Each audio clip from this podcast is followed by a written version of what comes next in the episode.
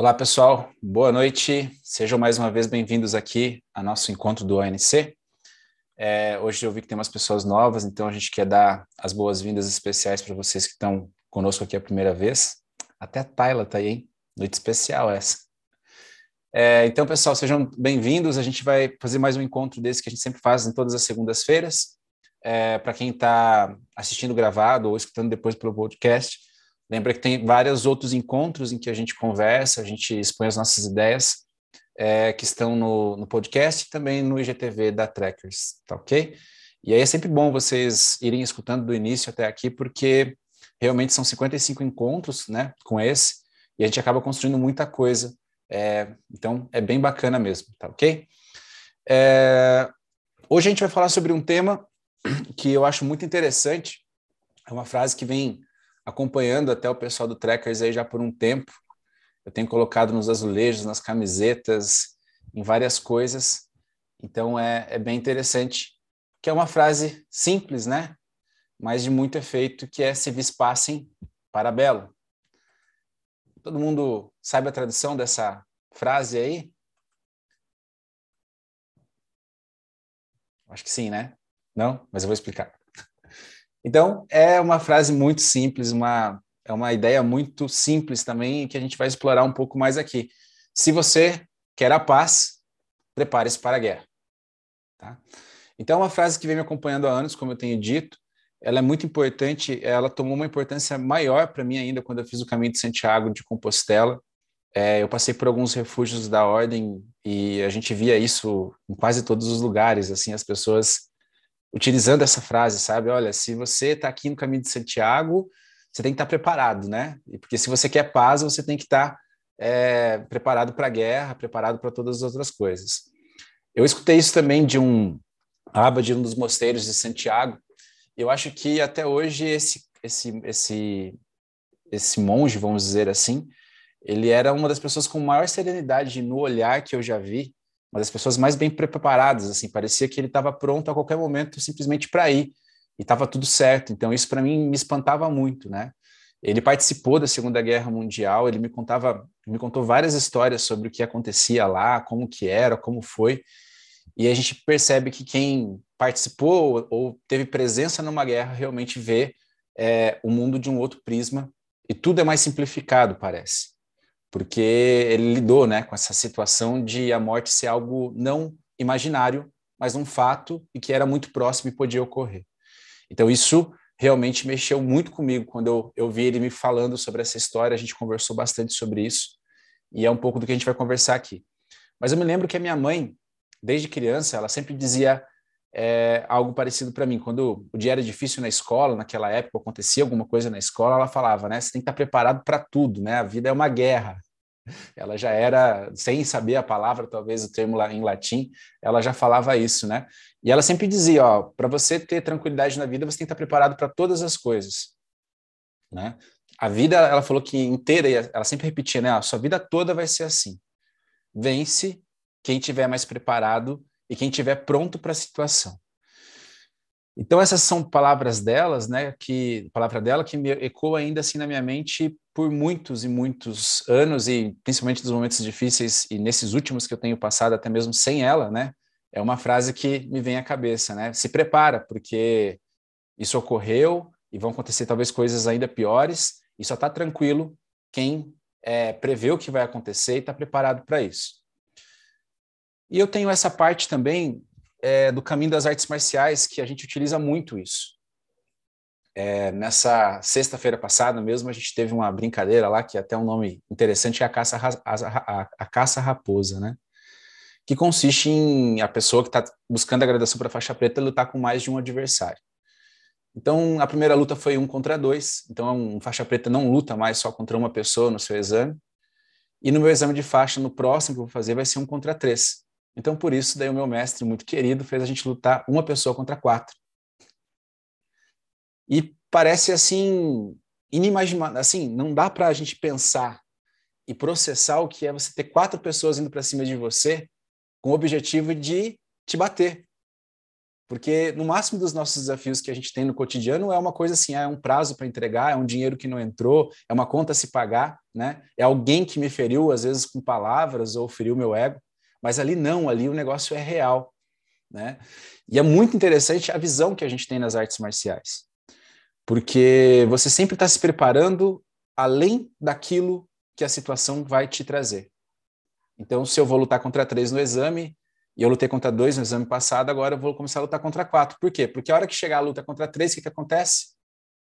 Eu já estou preparado. Ou então, né, se eu quero paz, eu me preparo para a guerra diariamente e vou tomando precauções para que lá eu vá muito bem. Eu me lembro até de uma coisa que aconteceu comigo, baseado nisso, é que eu acredito que uma das coisas mais nervosas, assim, dos momentos que eu fiquei mais nervoso na minha vida, foi o exame de faixa preta. Porque eram dez anos de caminhada ali, oito ou dez anos de caminhada é, praticando com Bifu, e eu sabia que era um exame que ia vir um monte de gente de fora, ia estar minha família, ia estar todo mundo, e também sabia que tinha um grau de dificuldade maior, porque afinal, né, a gente ia lutar contra mais pessoas e tudo mais.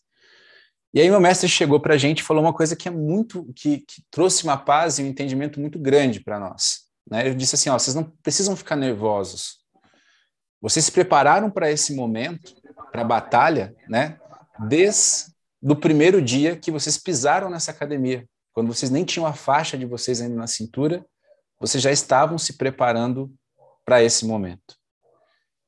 E para aqueles que se esforçaram bastante, a cada dia do treino, é, fizeram uma base sólida de conhecimento, de técnica e também de preparo emocional, vai ser só mais um dia de treinamento. E mais leve que um dia de treino ainda, porque vocês vão fazer a técnica uma única vez. Fez, me mostrou, acabou. Vai fazer uma única, duas lutas em vez de quatro, contra duas pessoas, e acabou, né? Então, quer dizer, quando ele falou aquilo, eu comecei a refletir que cada vez mais, quando você se prepara no dia a dia, e cria uma base sólida de, né, de, de técnica, de conhecimento, como ele disse, o teu emocional fica preparado para o que vai vir. E aí você não precisa ficar, então, tão preocupado com o que está para acontecer. E isso é muito interessante. E eu me lembro que, a partir daquele momento, eu percebi que o jogo não era físico, mas ele é muito mais mental. De você se preparar, além do que, você vai, vai, do que a vida vai exigir de você, para que você esteja pronto para responder no momento em que aquele acontecimento, né, de fato ocorrer. Mas o que vocês acham dessa frase? Como que vocês acham que isso pode se empregar no dia a dia de vocês? Eu queria escutar um pouco de vocês agora.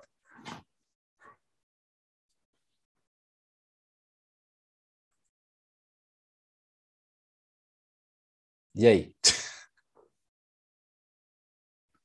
Ninguém falar, eu vou começar a falar, eu não paro mais. Vamos para aplicações práticas, então. Eu, olha só que, que interessante. Eu estava fazendo um M B A em que o tema era liderança, inovação e gestão, correto? Para você ver como que aspectos do dia a dia, às vezes a gente não se prepara, mesmo para as pessoas que estão buscando uma preparação. Tinha várias datas de trabalho para ser entregues e o pessoal acabava, acabava não entregando, tá? Por quê? Porque eles tinham muito trabalho para fazer, não ficavam em casa, e era essa sempre a história. E aí veio a tal da pandemia. E aí, o que aconteceu com os trabalhos? Vocês acham que eles começaram a ser entregues na data, tudo certinho? Não. Os trabalhos deixavam de ser entregues, por quê? Porque agora todo mundo estava em home office e não tinha tempo de fazer as coisas em casa. Então, é esse tipo de coisa que às vezes a gente tem que pensar. Nós, tanto no Trackers, como vocês no dia a dia de vocês aqui no A N C, nós estamos sempre buscando a excelência. Mas como que essa excelência é construída? Geralmente sem desculpas, né? E a gente teve uma aula muito interessante que foi com o Paulo Storiani. Não sei se vocês conhecem, mas ele foi o comandante do BOPE. Ele até é a figura em que se foi baseado o Capitão Nascimento, lá do filme Tropa de Elite. E ele deu uma aula explicando como é que o BOPE é feito, como é que eles geravam, criavam uma equipe de alta performance. É fantástico. Mas o que ele disse lá é que se a gente quisesse estar preparado para a guerra, a gente tem que se preparar como se a nossa vida dependesse daquilo, correto? E no caso do BOPE, a vida deles depende. Então, o cara às vezes está lá num serviço de trinta e seis horas e ele vai ter, afinal, de doze horas e vai tirar, né, a, o seu tempo de descanso. O que, que vocês acham que ele faz? Ele vai para casa e descansa? Não. Ele continua no centro de treinamento e aí ele vai treinar. Sabe por quê? Porque ele está cansado, ele não dormiu direito, ele não está legal, ele está nervoso, ele está estressado, que são as condições que ele vai encontrar exatamente quando ele for para alguma ação. Então, lá no BOPE, eles falam assim, que a excelência é construída no déficit. Você se prepara para a guerra nas piores situações possíveis, porque a guerra sempre vai trazer a pior situação. Mas quando eu falo guerra, parece que está muito longe da gente, não parece? E se eu falar que isso, em vez de guerra, é a crise? E se a frase fosse, né? Se você quer a paz, prepare-se para a crise. Aí parece que fica um pouco mais próximo da gente. Estar preparado é muito importante. Outro exemplo, em dois mil e quinze, dois mil e quinze, isso, eu participei de uma seletiva do, da Discovery Channel, que era o desafio Discovery Channel, é, Channel House, era uma coisa assim, que era da, da, da Bala House lá, e eu, dos cinco mil pessoas que se inscreveram, eu fui um dos cinquenta, e depois passei para a final, os dez finalistas. Eu fui para São Paulo fazer os testes, tudo perfeito. Até um momento. Eu tinha que nadar quatrocentos metros. Do jeito que eu quisesse. Só que tinha que ser de bota, de calça, de roupa. Foi a única coisa que eu não consegui fazer bem. E aí eu fiquei, eram três pessoas, uma pessoa escolhida, eu fiquei em terceiro. Afinal, eram três pessoas, eu fiquei em quarto por causa da natação. Então, vocês imaginam. E aí, um ano antes, eu pensei em fazer natação. Mas eu fiquei pensando assim, cara, não é um negócio assim que eu preciso muito e é caro. Caro fazer natação, né? Vocês talvez que já, já fizeram ou sabem, você vai às vezes treinar, não é um valor tão barato assim, pelo menos para mim. Mas aí isso me trouxe, quando aconteceu, um insight muito grande, né? Que caro mesmo é você não estar preparado com o conhecimento necessário quando a crise ou uma situação chega. Vocês entenderam? Então, caro ficou a oportunidade que eu perdi. Então, nenhum conhecimento que te prepara para a vida, te prepara para a crise, ou te prepara para a guerra, é caro. Caro mesmo é perder a oportunidade por não saber, ou por não ter esse conhecimento, ou por não ter se preparado.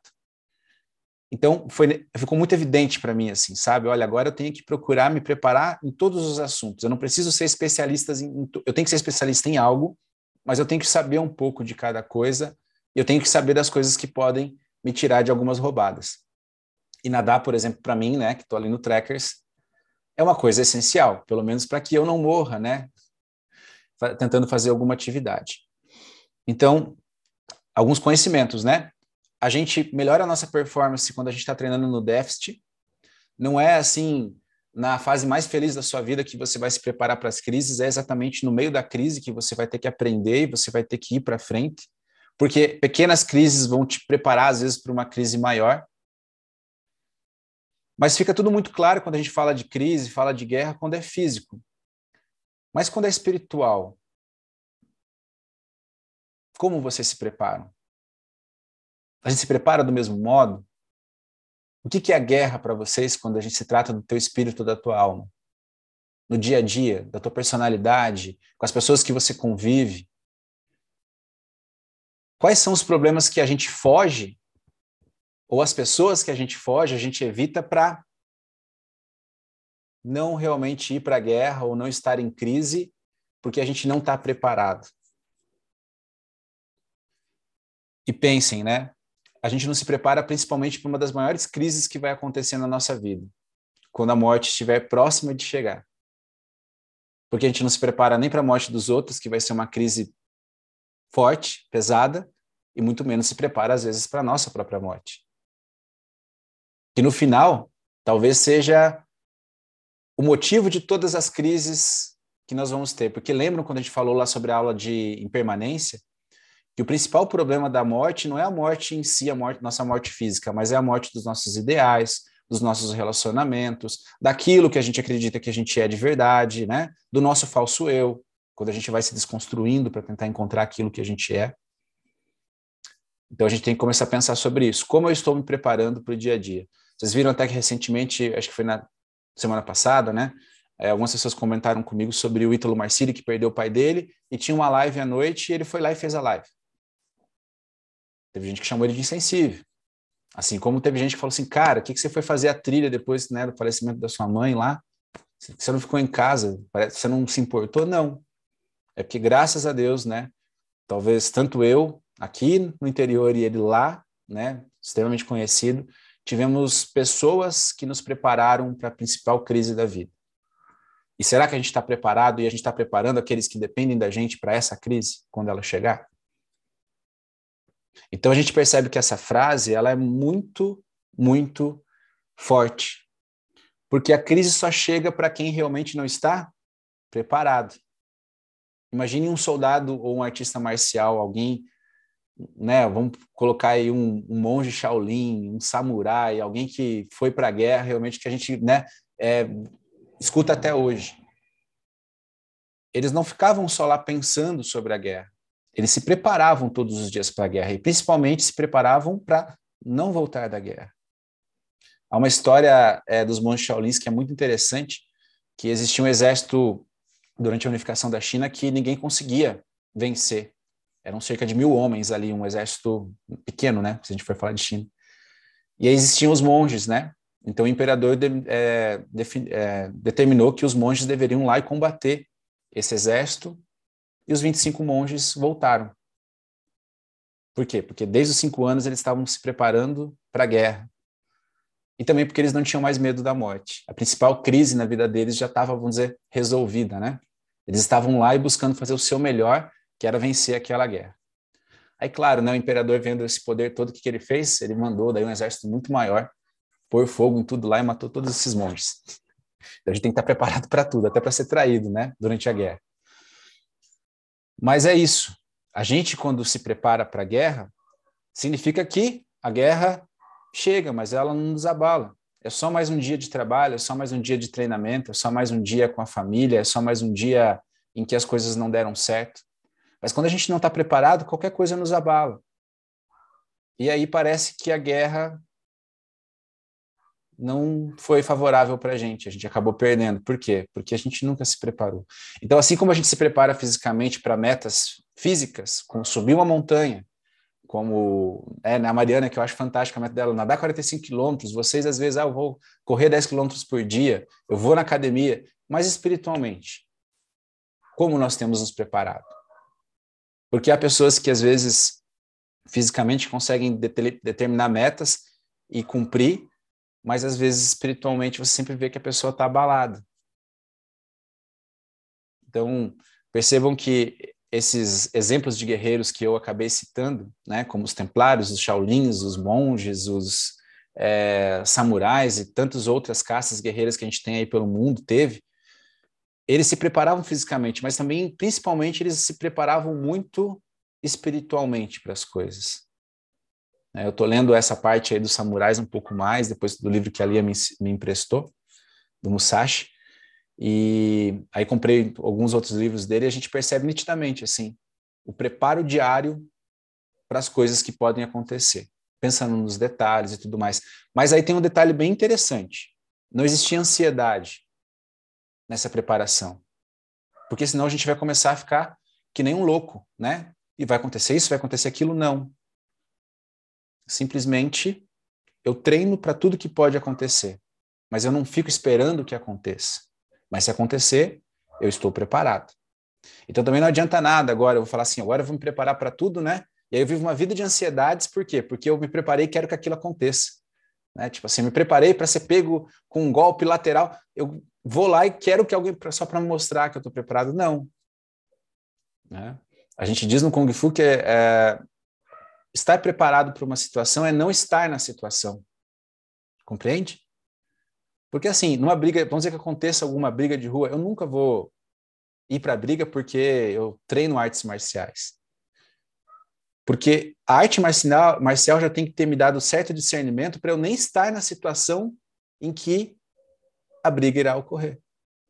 Porque se eu sei que naquele lugar pode haver uma briga, eu já não vou.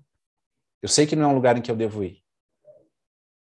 Ah, mas aconteceu, é o último recurso. Prontamente, você tem que estar preparado. Entendem? Bora lá, agora quero escutar vocês. A Cindy já levantou a mão. Gostei, Cindy.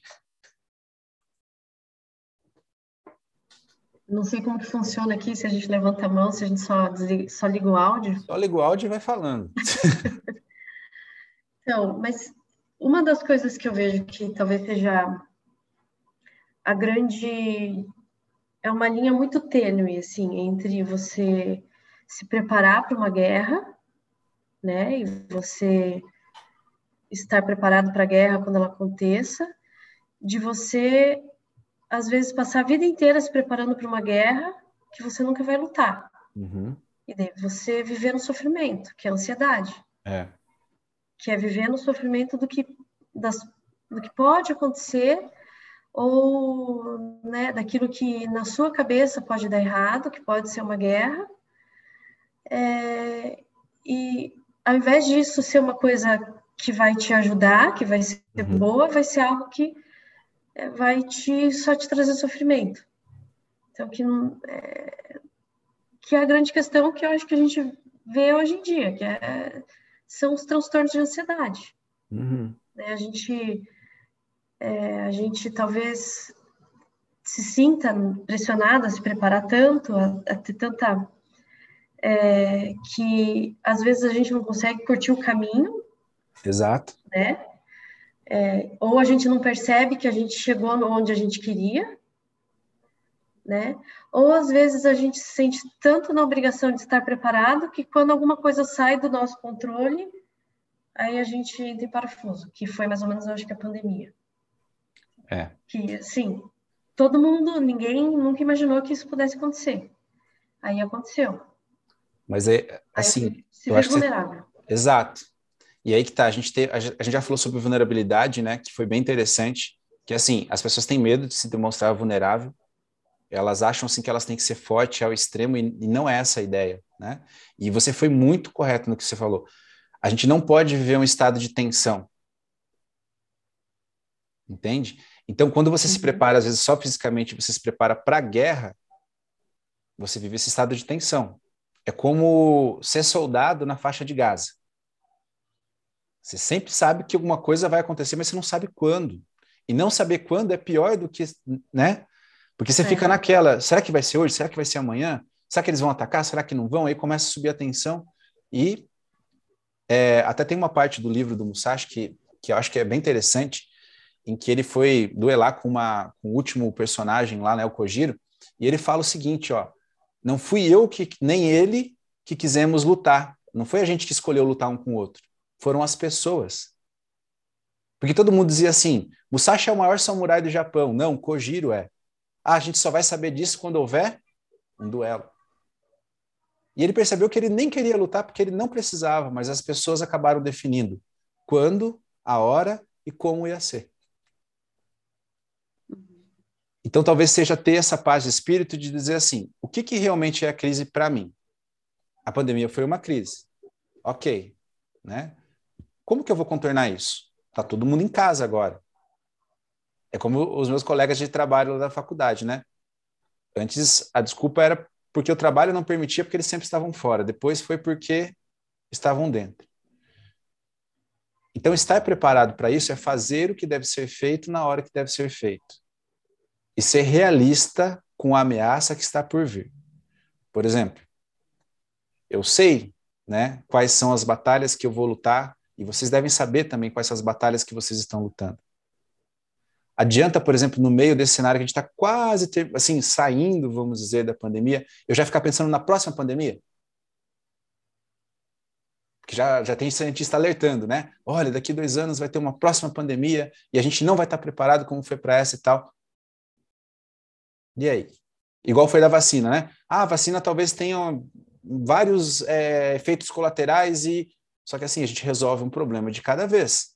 Agora, a vacina, ok, talvez daqui dez anos, vamos dizer, ela traga algum efeito, alguma coisa, mas a gente lida com isso lá.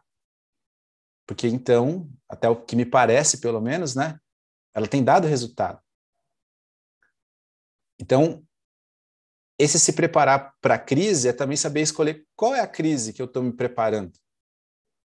Ela é algo que está na minha cabeça ou ela é algo que realmente está ali? E muitas vezes o que acontece, né, Cindy, nesse processo de ansiedade é que a pessoa se prepara para uma, algo que é imaginário e que não existe, e aí ela não dá conta das pequenas batalhas e duelos que ela tem durante o dia, não é? E ela se entrega por causa daquilo ali, porque ela não esperava, né? Ninguém tropeça numa montanha, não é? A gente tropeça onde? Na pedra. Então é isso, é ter também um senso de realidade, se trabalhar espiritualmente, né? Olhar para dentro de si e ver aonde a guerra vai vir. É, eu, eu te digo pela crise que eu passei, né, com o falecimento dos meus pais em trinta dias. Eu fui vendo qual era o cenário, eu fui sendo informado todos os dias. Eu sabia que o pior estava para chegar, eu sabia que ia chegar. Eu podia me desesperar e parar de fazer tudo que eu tinha que estava fazendo, ou eu podia me preparar para aquele momento e fazer algo que fosse melhor. E aí aconteceu com a minha mãe. Logo depois aconteceu com meu pai. Ou seja, adiantaria eu sofrer igual o sofrimento que eu tive pela partida da minha mãe? Não, porque significaria que eu não aprendi nada com aquela situação. A crise havia chego e eu precisava tirar um ensinamento. A crise chegou de novo, eu estava preparado para aquela crise. Por quê? Afinal, há vinte anos a morte da minha irmã me preparou para quando minha mãe partisse. E aí depois, trinta dias antes, né, o falecimento da minha mãe me preparou para o falecimento do meu pai. Há crises que eu não quero viver e não estou preparado. Eu até, até disse para isso para alguns de vocês. Se fosse com o Miguel, por exemplo, eu não estaria preparado. E eu não quero estar preparado. Entendeu? Mas infelizmente até nessas coisas nós temos que pensar. Estou falando dessa parte porque eu acho que fica bem exemplificado, né, o que é uma crise. Mas você imagina que daí se eu ficasse preocupado, assim, pirado, né? Não, agora vai acontecer com o Miguel, agora vai acontecer com o Miguel. Eu vou tirar ele da escola, não vou deixar ele ir, ele não vai sair de casa, eu vou trancar ele. E aí se ele ficasse doente também acontecesse a mesma coisa porque ele ficou trancado dentro de casa. Então eu tenho que ser realista. Olha, isso aconteceu, eles estavam numa faixa de risco, mas o Miguel não está. Então quer dizer, eu não transfiro, né, essa ansiedade dessa minha crise aqui, para algo que talvez não seja tão real, não tenha, né, uma probabilidade de acontecer. Podem continuar, pessoal, falando, tá muito legal. Bom, e eu acho que... Não, não, não, pode falar, Lia. Vai você, Thiago. Por favor, então... Posso? Yeah. Oi, pessoal, tudo bem? Então, assim, eu vi, eu vi do que o Dom falou, para quem não me conhece, eu sou o Iago, tá? Então, não...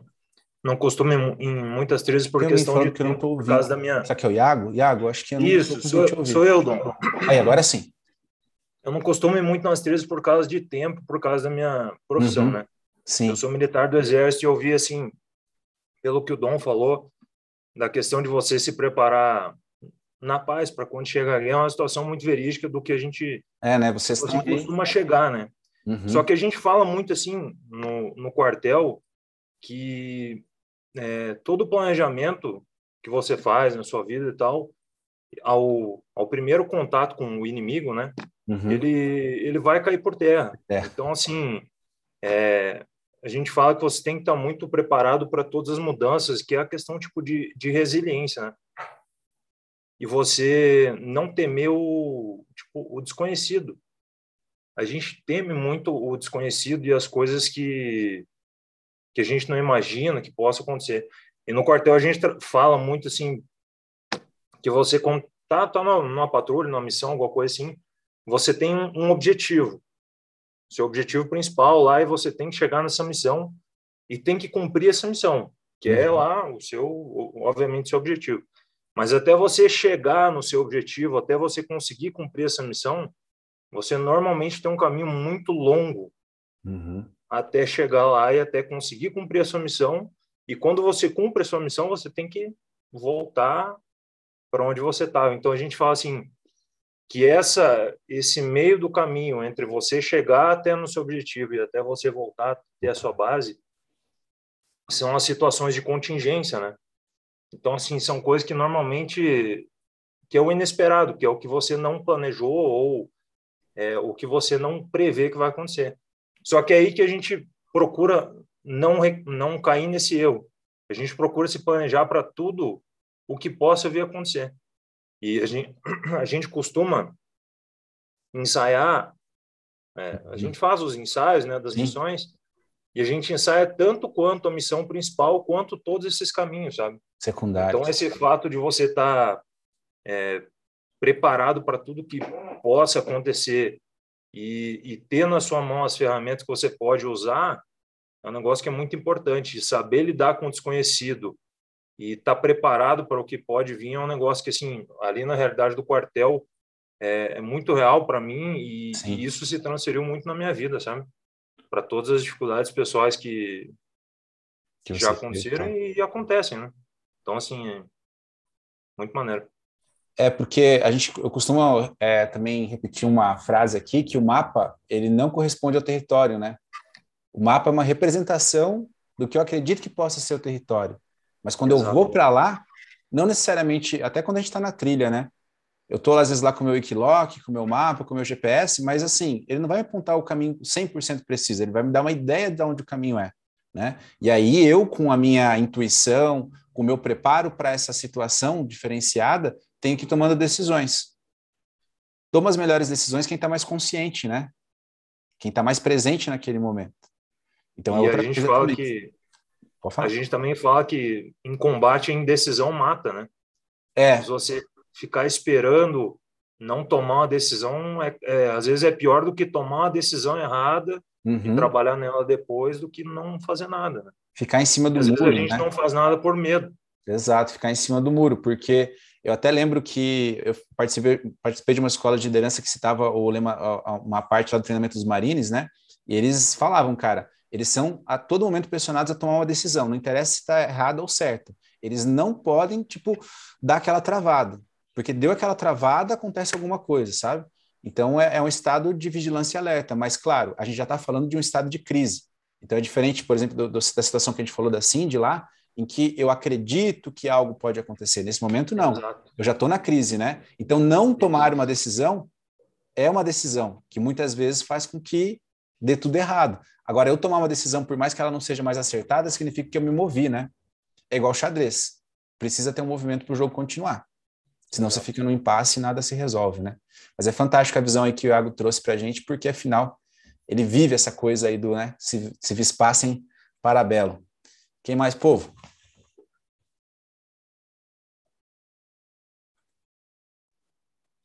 O que eu ia colocar, Dom, é que, assim... Isso que a Cindy falou foi um ponto bem interessante, né? Como é que você, uhum, se prepara para a guerra sem deixar, sem deixar que a ansiedade tome conta, especialmente não tendo certeza do que, que, vai, do que, que vai de fato acontecer, né? E, e ainda que você tenha que estar muito preparado, né?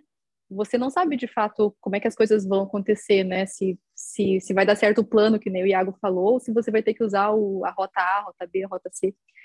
Mas aí vem a segunda parte da aula, né? Que você começou toda a parte inicial falando dessa parte muito material, de como se, sim, preparar, né? Como se preparar para a montanha, como se preparar para uma guerra, como se preparar para a crise. Então, essa parte inicial acho que leva, é, pode levar a esse exagero, que acaba gerando, sim, um descompasso, né? E aí vem a segunda parte da aula, que eu acho que é a sacada genial, né? Você se preparar espiritualmente também. E se preparar espiritualmente perpassa necessariamente pela pergunta: o que, que de fato eu sou? Se me tirarem tudo, se retirarem tudo que eu tenho ao meu redor, se tirarem toda essa proteção que eu criei ao redor de mim, me preparando justamente para a guerra, o que, que sobra?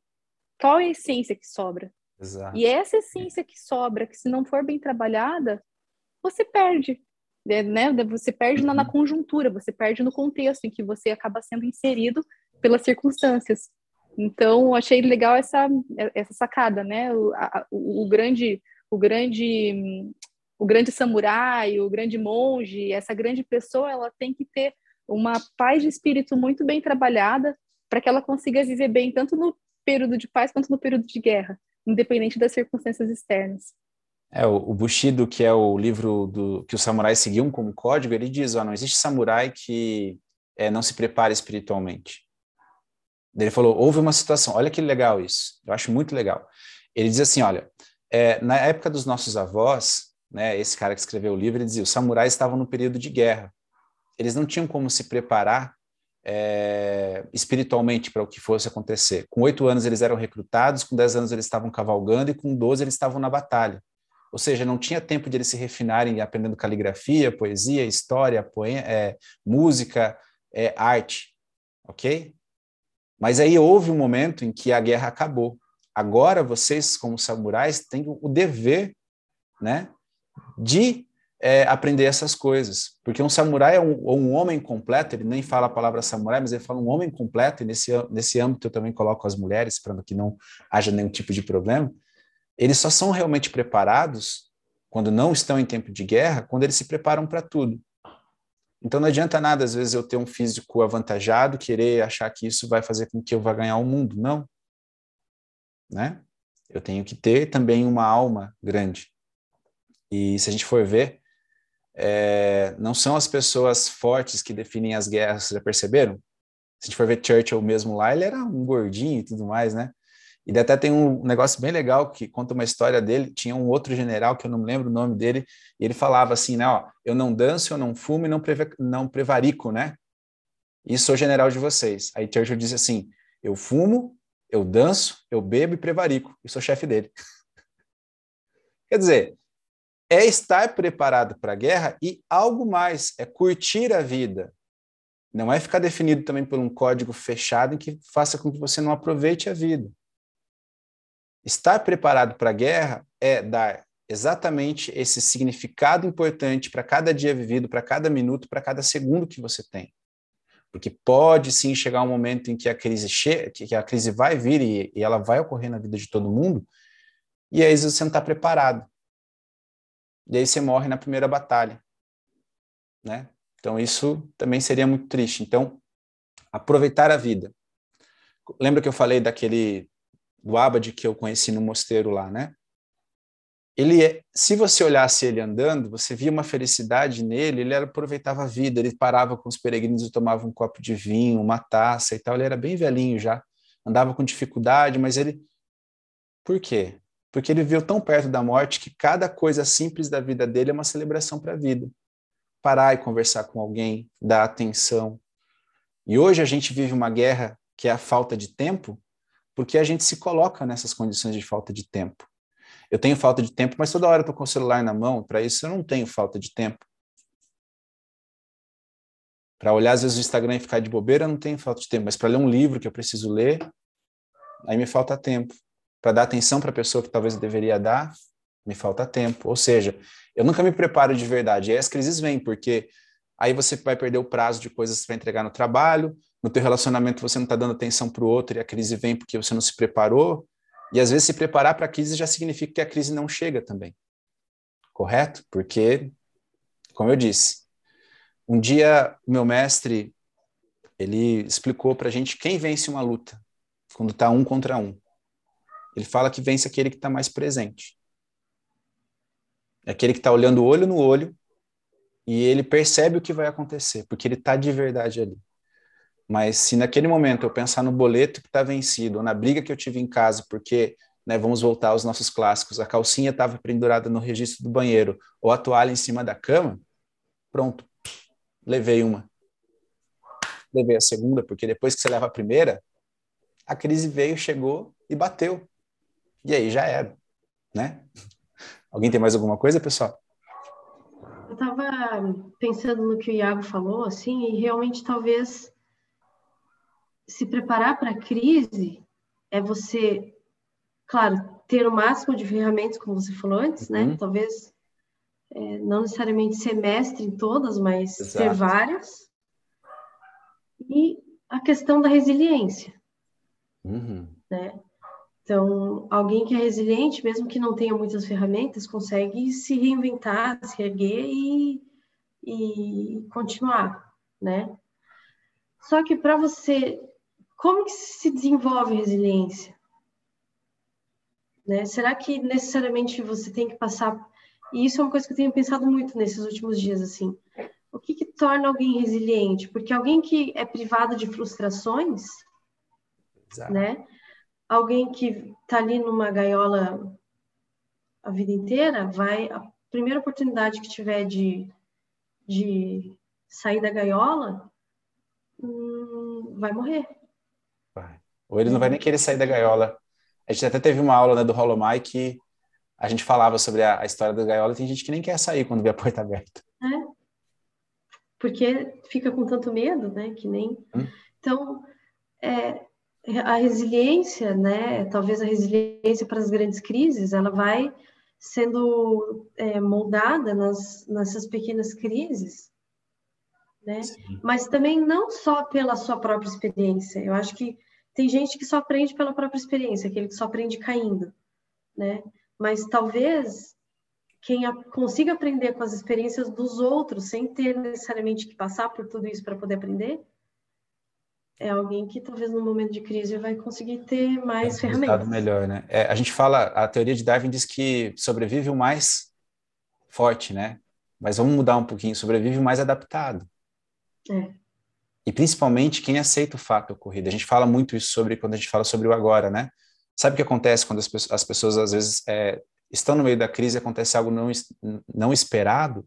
Elas não aceitam. E aí é como se a gente tivesse uma linha do tempo ocorrendo aqui, né? O nosso agora. A gente está passando por ele. Quando eu não aceito, o meu, a minha linha de vida continua. Mas eu fiquei parado aqui, ó. Como que isso aconteceu? Como isso aconteceu? Não podia ter acontecido. E os outros fatos vêm ocorrendo. Eles não param só porque eu estou parado aqui, pensando na minha não aceitação. Então, acho que é adaptação, aceitação do fato, né? E como você falou, resiliência. Acho que o Iago queria falar, depois o Thiago. Não, é, é aquele negócio da teoria do, da lógica do cisne negro, né? Daquele livro. Que as coisas vão surgir e tal. E, e que nem o negócio você falou do, do Churchill, né? Eu, eu li os dois livros do, do Churchill, as memórias dele. E, cara, por mais preparado que ele estava, tipo, a guerra, você, ele só, sim, ganhou porque... ele teve esperança, né?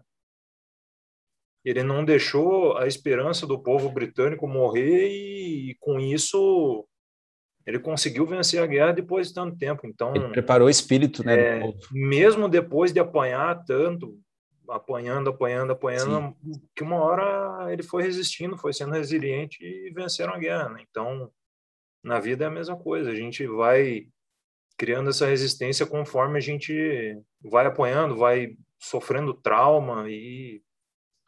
Vocês viram... A gente tem que sempre vencer. Vocês viram aquele desenho que eu postei esses dias do Rei Leão, que o... é o Mustafa... Como é que é o nome do macaco lá? Que é... Eu não lembro do curandeiro. Mas, enfim, o curandeiro fala pro Rei Leão... Né? Rafik. Rafik. Rafik. Né? Que no começo ele fala assim, ele bate na cabeça, né, do Simba e o Simba fala, cara, tá doendo, né? Ele fala, mas o, o passado só serve para isso e para que você... Ele tenta bater de novo, e aí o Simba, o que, que ele faz? Ele abaixa, né? Ou seja, é o que a gente estava falando. Você passa pela situação, você pode apanhar de novo. Aí você é um trouxa. Desculpa a palavra, mas... Tira o ensinamento do que você está apanhando. Por que, que você está apanhando desse jeito? Você entendeu? Se você não tirar de novo, você vai ficar apanhando a vida toda, e é isso que não pode, né? Acho que o Thiago queria falar também. Eu estava pensando nisso que a Cindy falou, a gente conversa bastante sobre, uhum, isso, e tem uma frase que eu acho que exemplifica muito tudo, toda essa questão, que é mar calmo nunca fez bom marinheiro. Exato, né? Que, que realmente essas situações de, de adversidade geram uma capacidade de aprendizado e de resiliência muito, muito importantes, assim, né? Até porque, considerando a sua história e várias outras que a gente ouve no dia a dia, a vida não sai da frente, os conflitos não esperam a gente passar uma fase para virem outros, né? Então, a gente mal se recuperou de uma bordoada, vem outra. Exato. E mal se recuperou da segunda, vem a terceira. E se a gente não aprende a esquivar ou, ou tá ali de pé de novo, vai levar a quarta e, e daí por diante, né? Mas daí é como, às vezes, assim, a gente conversa de, tá, e quem nunca passou por situações assim, como é que faz, né? Eu, eu uso alguns exemplos, assim, no consultório, uma, uma metáfora, uhum, da caixinha de ferramenta. Então, desde quando a gente é criancinha lá, a gente, a gente nasceu e ganhou uma, uma caixinha de ferramenta. E aí, com, com as coisas que a gente vai passando na vida, com o que a gente ouve de conselho, com o que a gente aprende na escola, com o que a gente ouve dos amigos, a gente vai adicionando ferramentas nessa caixinha de ferramenta. E quando a gente passa por uma situação de crise, ou a gente abre essa caixinha de ferramenta e a gente coloca essa ferramenta em prática, uhum. ou a gente vai ter a oportunidade de aprender uma ferramenta nova é, com aquela situação difícil. Uhum. Né? E aí eu digo para alguns pacientes até que passam, passaram por situações difíceis assim, na vida, que eles se passaram, passaram a ser especialistas em sair do buraco. Sim. Então, assim, ele, ele tem uma... uma pá excelente, tem uma escada excelente, que toda vez que ele cair de novo no buraco, ele sabe exatamente como sair. E ele sabe também como ensinar uma outra pessoa que caiu no buraco como sair de lá. Né? Então, então, eu acho que são exemplos de como a gente vai aprendendo a lidar com tudo isso. Exato. E, e, e só para encerrar, é, a guerra nem sempre é um problema. Então, às vezes a guerra ela deve acontecer como um produto de uma paz ruim. Exato. Né? Por exemplo, eu não aguento meu trabalho. Né? A gente vê muito isso. Está lá funcionário público, por exemplo, está lá, tem um salário X todo mês, mas não suporta mais aquilo ali. Né? Mas evita a guerra de chutar o balde e falar, não, não quero mais, não aguento fazer isso por mais um ano da minha vida, ou mais dez anos da minha vida. É uma guerra? É uma guerra. Né? É, mas a paz daquele conforto também não está legal. Então, muitas vezes, a guerra ela é necessária como produto de uma paz, né? Ou de uma zona de conforto. Que, às vezes, até essa guerra que o Thiago está comentando, que eu acho que é muito legal esse comentário dele, é uma guerra que ele já, já evitou lá atrás, né? Ele preferiu, talvez, um conforto naquele momento. O dinheiro falava mais alto e era a, a, o principal produto de paz dele, mas ele ignorou outras coisas, né? Que talvez fosse importante. Será que eu gosto de fazer isso? Eu vou ter vocação? É um negócio que eu quero fazer pro resto da minha vida, né? E às vezes a, a gente fica cego também, né? A gente, é como a Cindy falou, a gente coloca um objetivo na nossa frente, a gente quer aquele lá e tem que ser aquele. E daí a gente às vezes acaba até mesmo ignorando o restante, né? Então isso também tem que, a gente tem que ter um pinguinho de consciência para essas coisas aí, né? Mais alguém, povo? Eu vejo realmente que o, a chave... se é que a gente pode falar isso, é a tomada de consciência realmente, sabe? Uhum. Autoconhecimento. Acho que, é, como a Lia também pegou, achou essa segunda aula, essa segunda parte da aula bastante impactante, para mim também, é, porque essa é a batalha principal. Você encarar os teus medos, encarar os teus, os teus temores... E daí não entrar naquela pira que a Cindy falou. Você ter o autocontrole, mas daquilo, daquilo que você é capaz realmente, né? Sim. E não fazer com que o externo, aquilo que você se prepara, seja... impeça você de curtir a viagem, de curtir a jornada, né? Exato. Mas que você vá buscando os teus pontos falhos. E o que são os teus pontos falhos? Ah! Daí tem um monte de monstrinhos ali dentro da gente, que é uma luta diária, né? Sim. Um dia você vence, outro dia ele vence, e assim vai. E, e acho que é essa guerra que, que, que pega para mim, né? É, a gente não pode se entregar, né? A gente falou aqui sobre não estar, né? Às vezes ficar nessa ansiedade. Mas num, num, numa situação de crise ou de guerra, é melhor ter um plano ou não ter nenhum plano? Entende? E é uma coisa que eu também sempre repito aqui. É melhor você ter a sua estratégia ou fazer parte da estratégia de alguém. É melhor você definir o local onde essa guerra vai acontecer ou deixar com que definam. Então, a gente, eu li também há muito tempo atrás A Arte da Guerra, Sentzhu, que é um livro que é, cara, todo mundo tinha que ler. Que ele fala exatamente isso. Ó, às vezes você tem que trazer, você sempre tem que trazer a guerra para o seu terreno. Às vezes você demonstra uma fraqueza onde você é mais forte para que o inimigo te ataque ali, para daí você contra-atacar. Que a gente pode falar do dia D lá, né? Depois da Normandia lá. Colo... Mandaram um monte de mensagens, não, a gente vai invadir lá para um lado lá. E de repente, o que estava acontecendo? Né? Na surdina, todo mundo indo para o outro lado lá.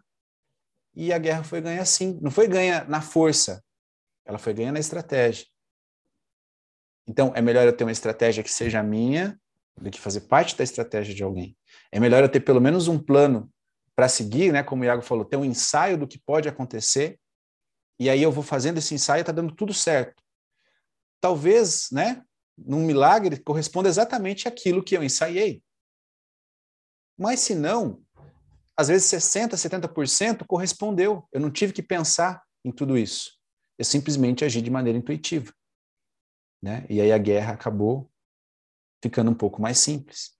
Mas você imagina uma pessoa que nunca pensou em nada e de repente é pego numa situação de crise. Como é que ela reage? E é isso que a gente vê. O Paulo Storiani, ele falava sobre uma questão muito legal, sobre que essa geração nova que nós temos, que ele chama de geração bolha de sabão. Por quê? Ela é toda linda, coloridinha, está lá leve, voando, tocou em qualquer coisa que seja, não precisa ser nenhum espinho. Em qualquer lugar que ela tenha atrito, ela explode. Sabe por quê? Não se frustram. Explode até sozinha. Oi? Explode até sozinha. Até sozinha, com o próprio contato com o ar. Ou seja, esse contato com o ar, a gente pode falar assim, ó, teve um contato com a realidade, puf, explodiu. O vento mudou de direção, explodiu.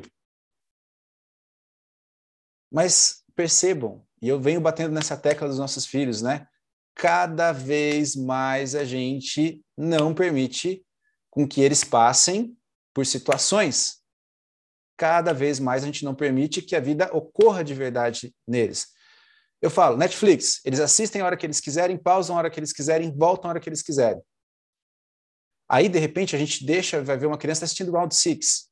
A gente tem senso crítico para entender o que está acontecendo lá e talvez até entender a história de fundo que está acontecendo lá, a crítica social para aquilo. Mas eles estão assistindo para quê? Porque eles querem ver a gente morrer.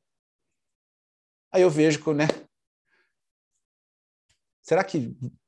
Então, sim, a gente tem que controlar o que eles veem, o que eles ouvem e o que eles aprendem. Mas nós não podemos deixar, né, com que eles não se frustrem. Lembra lá das marionetes que a gente falou na aula de Pinóquio, né? Pinóquio construiu um boneco sem cordão.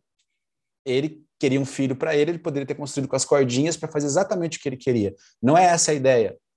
Mas ele teve que ensinar a Pinóquio a ser um menino de verdade. E será que a gente está preparando essa geração nova para a guerra? E se ela chegar, como que vai ser? Lembra da frase, né, que eu acho que cabe muito aqui?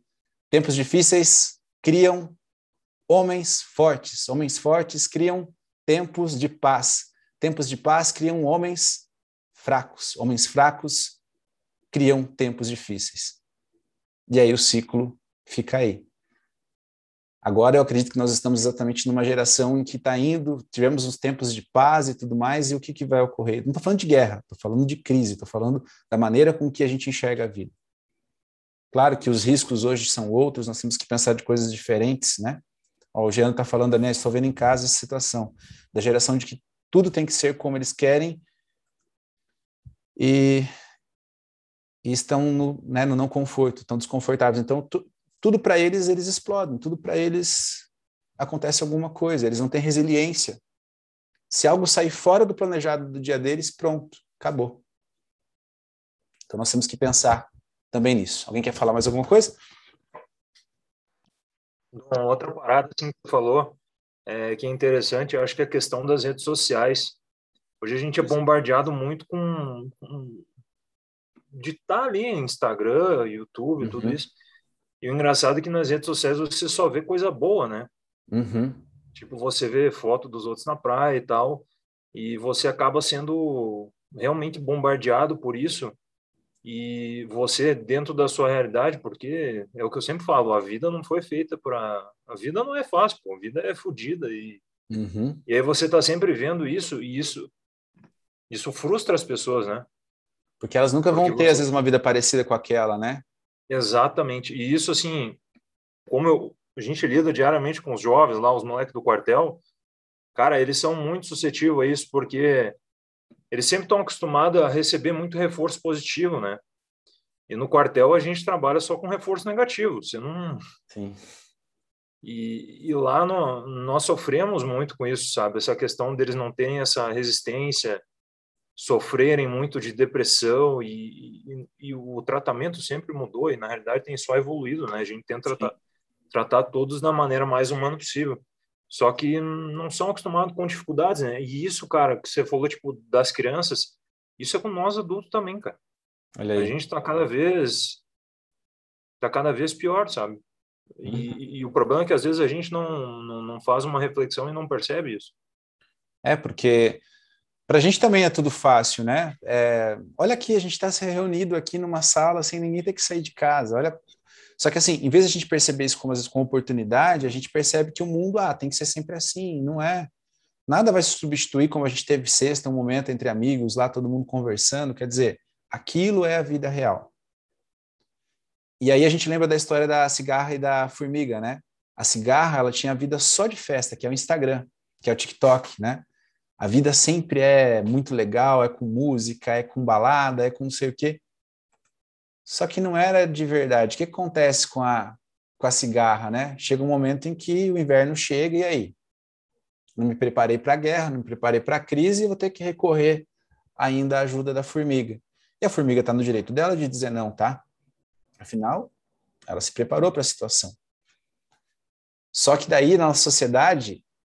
A formiga é obrigada a ajudar a cigarra, ela não tem escolha. Olha que doido isso. Ela não tem escolha, ela é obrigada a ajudar a cigarra que nunca fez nada por si mesma. E aí, será que tá certo também?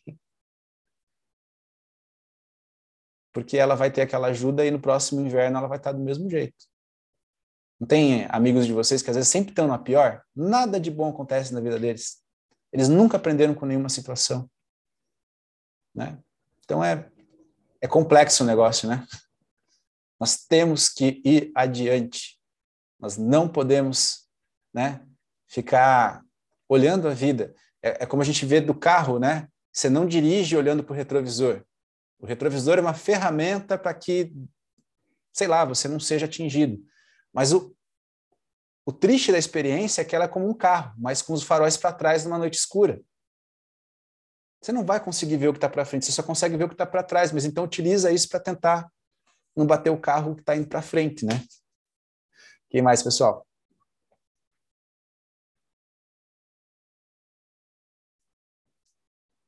Tranquilos por hoje, então? Falamos hoje, hein, pessoal? Gostei, ó. Então, de parabéns.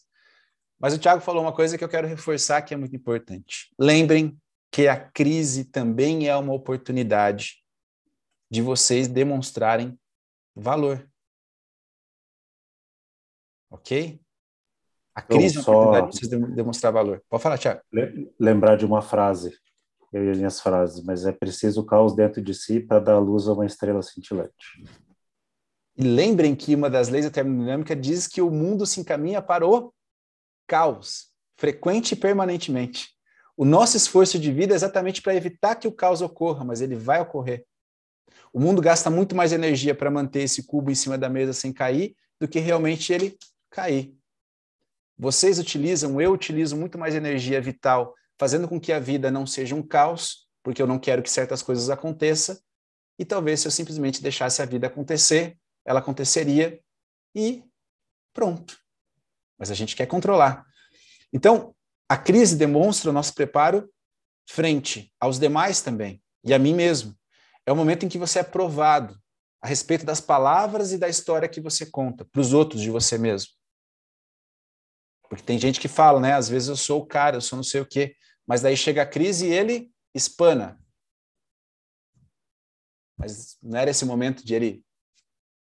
Eu me coloco um pouco nessa história. Vocês imaginam como é que seria para vocês se quando aconteceu o que aconteceu comigo, simplesmente eu deixasse de ter a minha vida e tudo aquilo que eu falo no poder do agora era mentira, então? Não, eu tenho que ser condizente e congruente com aquilo que eu faço. Correto? Então, a crise vem testar o seu discurso, a história que você conta para os outros, de quem você é, se você é uma pessoa forte, se você não é, então a crise vem como um teste, dizendo, batendo a sua porta, dizendo, e aí? Você é isso mesmo que você diz para os outros? E passar bem por uma crise é o resultado incessante que nós temos sobre nós mesmos. Demonstra aquilo que vocês são feitos. E também aquilo que você faz das coisas que acontecem com você, o que é mais importante. Porque as coisas vão acontecer, mas o que, que eu faço, então, com aquilo que acontece comigo?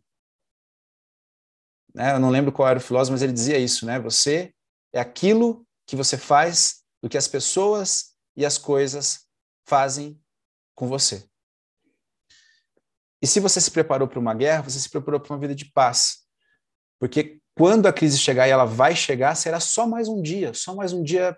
raiando, nascendo, que você vai estar preparado e pronto. Porque você é a maior arma, você é a maior estratégia de todas as coisas que podem ocorrer na sua vida. Porque todos nós somos predestinados para a vitória, mas não é por mérito, por esforço. Aqueles que se esforçam e se preparam têm uma vida mais plena. Aqueles que estão mais espertos e mais, consci- mais conscientes têm uma vida plena. Então, eu acho que todos nós aqui temos a sorte e a felicidade de buscarmos esse autoconhecimento e com isso a gente se trabalhar. E o Thiago também falou uma coisa bem importante, ferramenta. Lembra que eu falo do livro do autoconhecimento? Não adianta nada eu me autoconhecer se no momento que eu tenho que utilizar aquela ferramenta, eu não sei como utilizar. Aí não adianta nada. É igual matemática, né? A gente não aprende derivações integrais primeiro, a gente aprende primeiro mais e menos, daí multiplicação, e aí vai vindo para a exponenciação, e de repente eu estou fazendo um cálculo avançado. Mas eu não consigo fazer isso simplesmente pegando uma integral e derivando ela.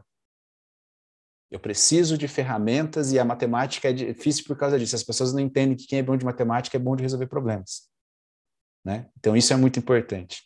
Então vocês vão ser validados pelo esforço de vocês. Correto? Então... estejam sempre alertas e vigilantes. E que nunca, nunca, nunca, nunca a vida nos encontre de pre- despreparados, né? E que por vencidos, principalmente, nunca te conheço. Isso é o mais importante. Não interessa quantas vezes a batalha não for favorável para você. Levanta a cabeça, né? Deixa, se, né? Fica naquela sua postura ereta. Levanta a guarda e continua. Porque às vezes a vida é definida e a guerra é definida por aquele que aguenta mais. Aquele que não desiste. Aquele que é, né? Aquele que quer ser e quer vencer na vida. Então era isso por hoje, pessoal. Muitíssimo obrigado. Espero que tenha sido legal para vocês como foi para mim. E eu espero vê-los aí com essa disposição de participar como foi hoje, tá ok? Bora, tchau!